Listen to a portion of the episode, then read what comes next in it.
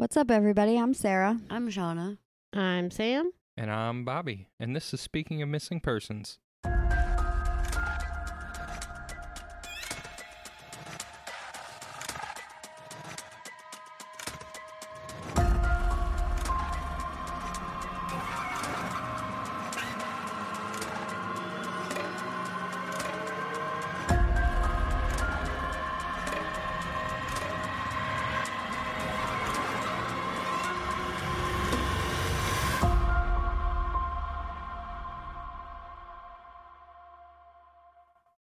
Welcome back, everybody, to another episode of Speaking of Missing Persons, and welcome to the new listeners. Before we get into today's episode, a little bit of business. We have two other shows. If you like this show and you just want more of us, go check those out. Speaking of murders and speaking of hauntings.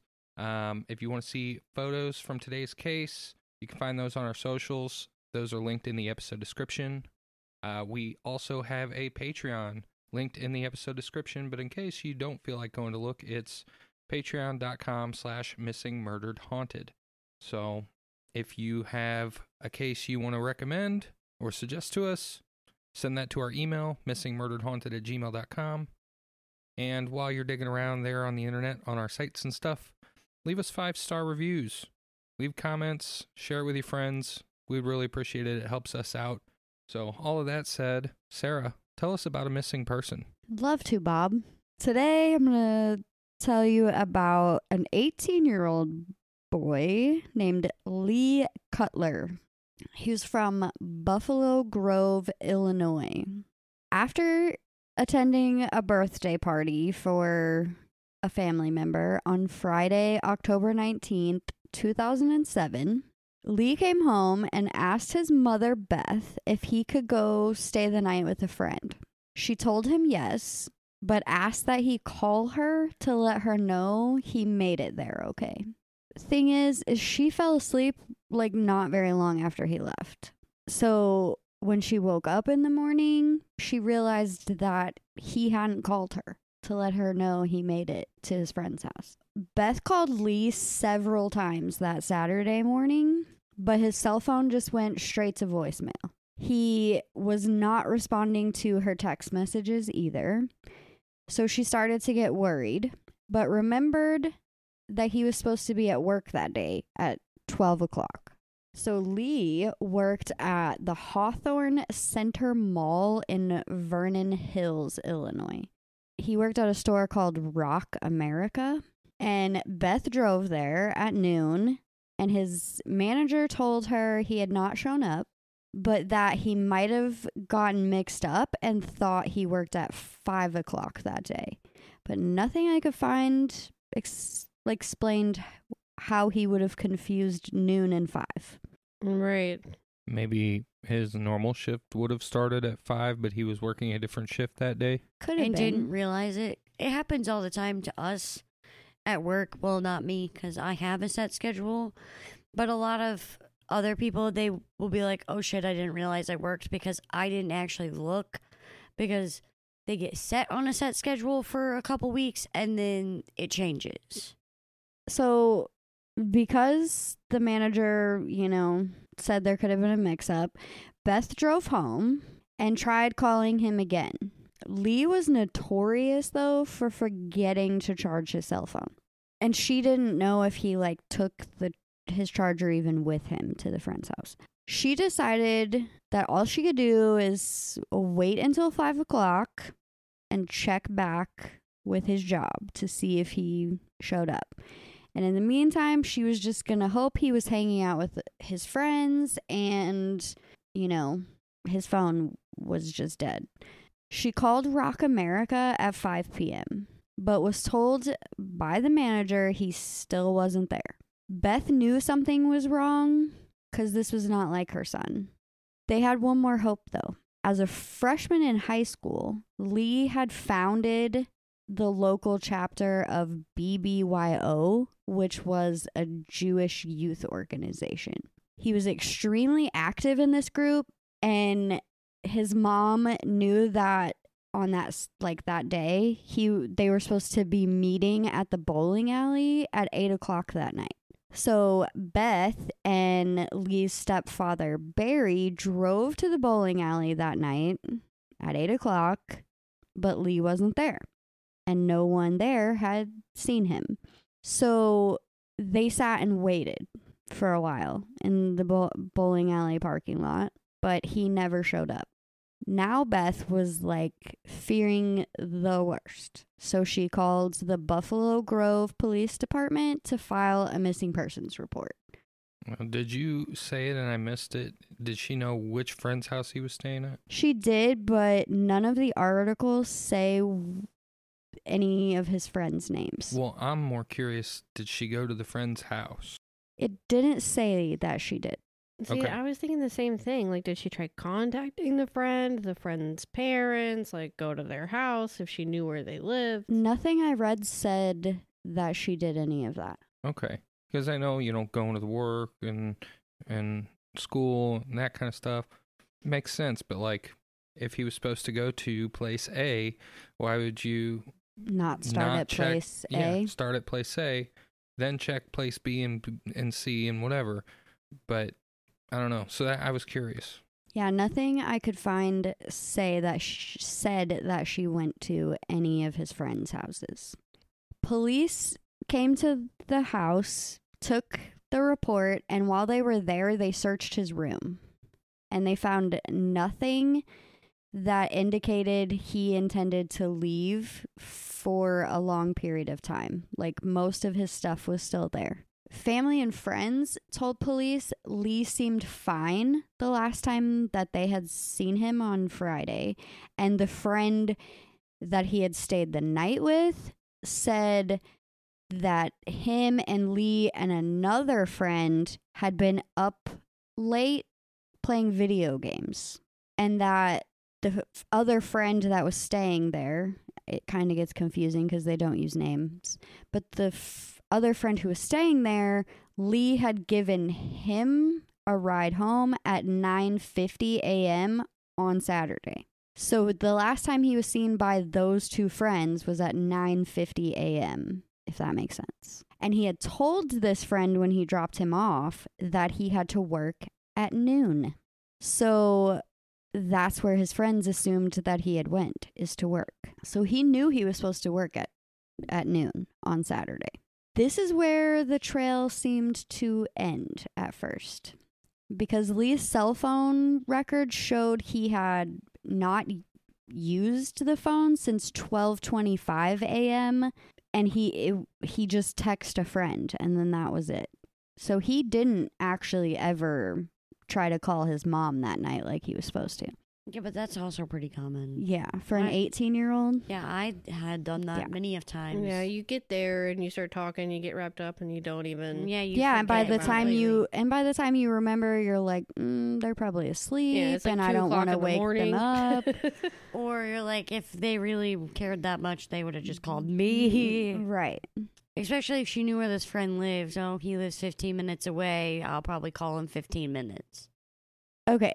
Some of Lee's friends got together and drove around to l- look for him that night after the police were called. They were like going to places that they knew he liked to hang out. They didn't find him, but at a gas station, a clerk told them that they saw Lee that afternoon getting gas. But when police went back to question that clerk, they found out it was at 10 a.m., not that evening. So it was like 10 minutes after he dropped his friend off, he stopped at this gas station to get gas. Because his phone was dead or turned off, the police were not able to like ping it to figure out where his location was. So they couldn't use his phone to find him. Wait, 10 a.m. Saturday? Yeah. Okay. So he dropped his friend off at 9:50 a.m. Saturday and then he stopped to the gas went to the gas station and got gas at 10 a.m. Lee had turned 18 just 3 weeks before this, which made Buffalo Grove investigators kind of believe it was a voluntary missing person. Like he just walked away. Yeah. There was nothing to indicate foul play, and they couldn't do anything if he left on his own. because he was 18. But they soon got a break when Lee's Toyota Corolla was found late Sunday night. It was at a rest stop on Wisconsin Highway 33 in Fairfield, Fairfield, Wisconsin. So wait, we went from Illinois to Wisconsin. Yep. Okay. An officer with, I'm going to butcher this, the SOC, SOIC, S A U K, I don't know, Sauk? SOUK. Yeah, I would, that would be my guess. Either sock or souk. Okay, well, either way. So, an officer with this, that county sheriff's office had noticed the car sitting at the rest area and ran the plates, which then told him it belonged to a missing boy from Illinois. So, the search for Lee then moved to Wisconsin. The car was found near the Bluffs, which are located east of Baraboo, Wisconsin. That's I'm going with. Don't come at me. Lee had been to this place before with friends to go hiking, so he knew this area a little bit. A deputy was assigned to sit and just watch the car overnight to see if Lee returned to it. It's like one of those things like we'll sit here and wait if he comes back, we'll ask him if he wants people to know where he is, if not, you know. They believed he was like just camping in the area.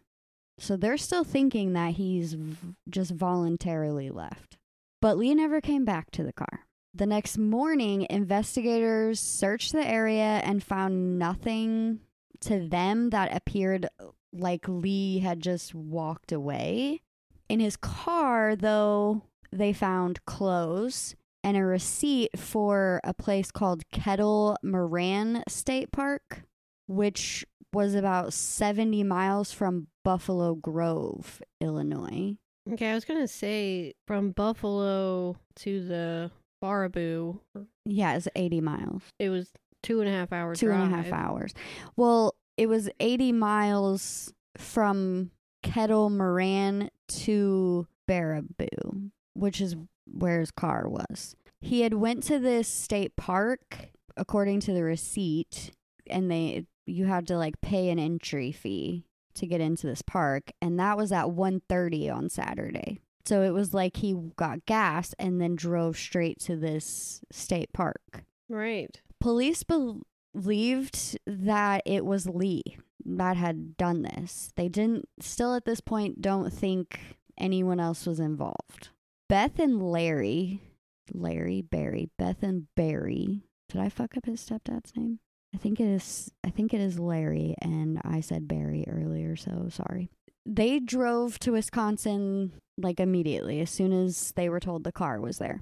But they had to just sit and wait as deputies and firefighters combed the area. Pretty quickly, searchers found some blankets and a backpack in a wooded area near the Baraboo River, which Beth confirmed that they were Lee's belongings. Searchers spent the rest of the day looking for Lee in the woods, the hills, and nearby cornfields. They found no other traces of him at that point. Beth pleaded with Lee to come home on the news. His family was hoping that he had just felt the need to get away for a little bit because of stress and that he would be back. So when they did like their press conference, it was more of a pleading with him to come home and telling him they loved him and would help him through whatever he was going through cuz they also at this point are thinking he just left because they don't know what else to think.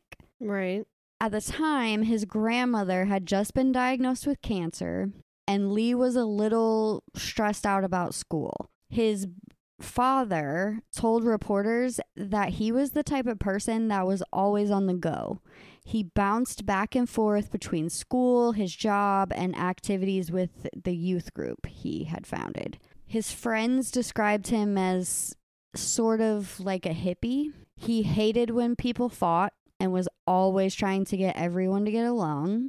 His friends also described him as like always being someone they could go talk to, but said he would keep all of his feelings bottled up inside and not talk to any of them about what was going on with him. He had struggled with depression in the past and had threatened to commit suicide his sophomore year in high school. But his family like got him counseling and he by all accounts seemed to be doing a lot better. His biggest stress though seemed to be college because he was an excellent student but didn't feel like college was something he wanted to do, but his family was expecting him to go because of how smart he was. Lee wanted to move to Israel. He had family there and he wanted to join the military there. But his mother said no. So he stopped talking about it.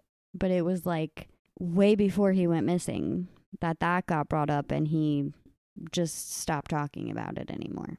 At this makeshift campsite, they also found an empty bottle of Advil PM, an empty package of, I can't even say this cold medicine, Corsidin. Is that right? Chlorocidin. Coricidin? Yeah. Yeah. Coricidin HBP. Yeah. So they found an empty package of that, the Advil, and some bottles of water. you got to be careful with that stuff if you have a heart condition. Oh, yeah. It's the one that has the heart Yeah. on the bottle box. They also found several notebooks. Inside, there were letters from his girlfriend, like they were tucked in the back of one of the notebooks. And there was a note to his mom, and it said, My head is too big for my shoulders. Finally, I'll be able to sleep. I know I'm not crazy. I love you, mom. Please be happy. Oh boy. But it didn't say there was a date on it. Hmm. That's what makes it questionable. right. They found no evidence of foul play, but immediately became like extremely concerned that he might have committed suicide somewhere in the area. So, since he was camping like so close to the river, they had dive teams brought in to look for him and a boat equipped with the sonar spent several days going up and down the river while these divers were combing through this cold, murky water. They had a hard time and described the water as being like the consistency of chocolate milk. Ew. While this was happening, detectives went back to interview Lee's friends and family again. They were trying to figure out like why he would go to Wisconsin. On Wednesday, an airplane was dispatched to fly over the area with thermal radar. The plane would pick up like the heat signature if he was still alive in the area, or it would pick up like the temperature changes caused by decomposition. Well, they searched for several hours and found nothing. His friends said he had been quiet on that Friday, but had not mentioned anything that was bothering him. His girlfriend said she asked him if he was stressed out about anything, and he said he just felt like he had no time to himself anymore. He told her he felt like he was always giving his time away to other people. But she said this was not an unusual conversation, that he always said that, that he didn't feel like he had enough time. And she said he didn't mention anything about Wisconsin. Well, on Friday, so almost a week after he went missing, it was announced by investigators that the divers had found a pair of tan pants draped across a branch by the river. Inside the pants, they found his wallet and the keys to the car. His belt was found on another branch nearby. So it was like he took his belt off, laid it across the branch, walked a little ways, then took his pants off and laid them on a branch. And the stuff was found 300 yards down the river from the campsite they found. Well, divers were confident that if he was in the river, they would find him because they said the way this river was, there were trees and branches in this area that would prevent anything from flowing past them the size of a body. Like they were so compacted in this area that there's no way a body could have floated past it. It would have gotten caught up in those trees and branches. By October 30th, they had gone through the entire area where they believed his body could be.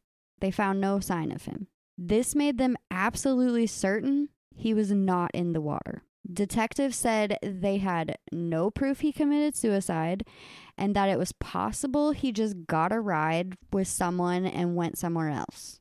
But just left his pants. Well, he had uh, they had found other clothes in his car, so they don't Oh, I'm definitely getting the walked away vibe from yeah, this. I don't I'm getting like a faked my own death so I could disappear kind of vibe. I've been getting like this whole time so far. Yeah, and that's a big theory in this Yeah, case. this is a packed up and went to Israel type of vibe. Well, police did get two separate tips that kind of supported their theory that he got in someone else's car because the tips claimed that they had seen someone that looked like Lee walking on Highway 33 that Saturday. One person also said, so a third person, totally different from those two, said that he saw Lee's car parked in the rest area, but that there was a light brown Pontiac Bonneville parked next to it. And that he saw a guy that looked like Lee standing next to that Bonneville on the phone with someone. But remember, his phone was dead. So police are like, okay, well, did he use this other person's cell phone to call someone and then got a ride from this person in a bon- in the Bonneville? Well, his friends and family believe he's still alive too. And they started a Facebook page. It's called Let's Find Lee. And his mother started a Find Lee fund at the bank in Buffalo Grove to raise money for a reward. By May 2008, so seven months after he went missing, his family reached out to their own underwater search expert that had like more advanced sonar technology. They agreed to search the river, but the expert like told the family straight up like we don't expect to find anything because we've seen what the police did during their search and they like searched the water. So this expert is like, we'll do this for you, but we don't think we're going to find a body because in seven months, they said it would have surfaced because of all the rain and all these things. Well, after their search, they, just like the police said, his body is not in this river. The conclusion that was reached was Lee was out there somewhere and just didn't want to be found. His case was closed in August of 2008. So, like, before it had even been a year that he was missing. Lee's name remains on the national database of missing persons, but police are not actively looking for him. They believe Lee wanted to fake his own suicide so he could start a new life somewhere else. His family was told that the investigation would be reopened if new information became available. And I think at this point, the family believes the police, like that yes he faked it he could have faked his own suicide so he could run off. They don't think he would actually really commit suicide because he was such a devout jewish person and they don't believe in that at all. Right. they really like they just want him to know that they love him and that he can come back home that they won't like pressure him into doing things he doesn't want to do. But at the time of his disappearance he had brown eyes brown hair was six feet tall and 150 pounds. He was last seen wearing a dark blue sweater with red stripes and a pair of khaki pants which they found. And they still want information if you've seen him just so they can verify if he you know really did go missing on his own kind of a deal you know what i'm saying so they can take him off the missing person registry I'm wondering so if you there's a lot of things that you do that you have to use your social security number for. I'm wondering Right. if they can look and see if his social security number has been used anytime since then. Yeah, I was wondering that same thing. Like, But maybe he for a- changed like his whole identity. And my thing is, is how did he get to Israel? Because he left his wallet with all of his identification, all of that in those pants. So like that's why I don't necessarily like unless he really did find somebody to give him a really good fake identity kind of a deal. He could have paid like a like a freight boat. I don't know cuz they found like all of his identification in his pants. Right.